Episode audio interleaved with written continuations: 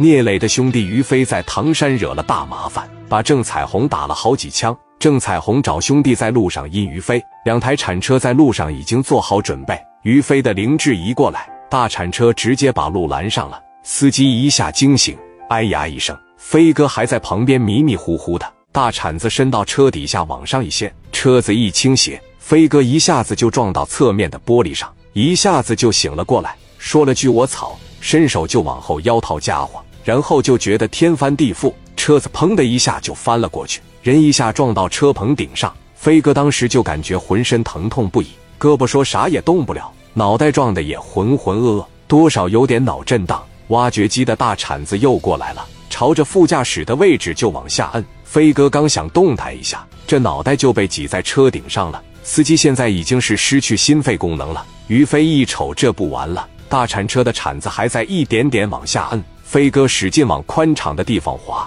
但是也坚持不了多长时间了。后面车的兄弟都被铲车堵住了，几十号人干着急。这时，从旁边的收购站里一下出来好几十号人，趁着这群人没有防备，拿起五连子哐哐都给打了。打完后就跑了。铲车还是对着绿色凌志一顿挤压。于飞由于体格比较大，挤在车里空地方一动也动不了。后来车里的承重柱子一下子断裂了。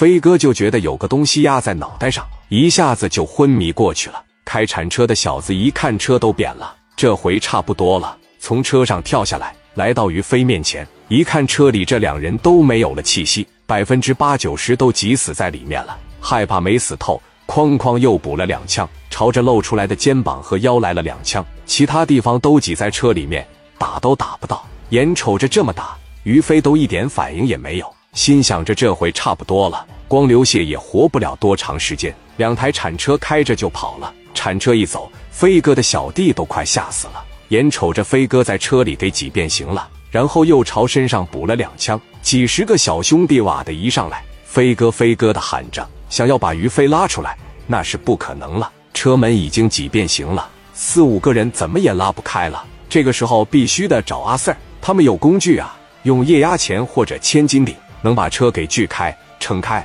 现在的于飞要是不快点就出来，那真就彻底上路了。小兄弟打电话，马上找来阿 Sir。阿 Sir 到了后，赶紧把车门锯掉，然后又把车顶给锯开，拿着大钢管撑在车里，怕锯下来后再砸到里面的伤员。车里的于飞已经是血肉模糊了。等着车被拆的差不多了，几个大夫和小兄弟给于飞抬了出来，一摸还有点脉搏，大夫赶紧给血输上，呼吸机带上。整到救护车里，奔着医院就去了。在车上就检查下身上的伤口，都没在要害部位。到了医院，直接推进手术室抢救。飞哥这边进去了，手下的兄弟说这可不行，张宏达是没有能力保咱们。飞哥又昏迷不醒，赶紧给磊哥打电话吧。说着电话就拨到了全豪实业的办公室。聂磊接起电话：“磊哥，我是小波呀，飞哥出事了，你赶紧上唐山来一趟吧。”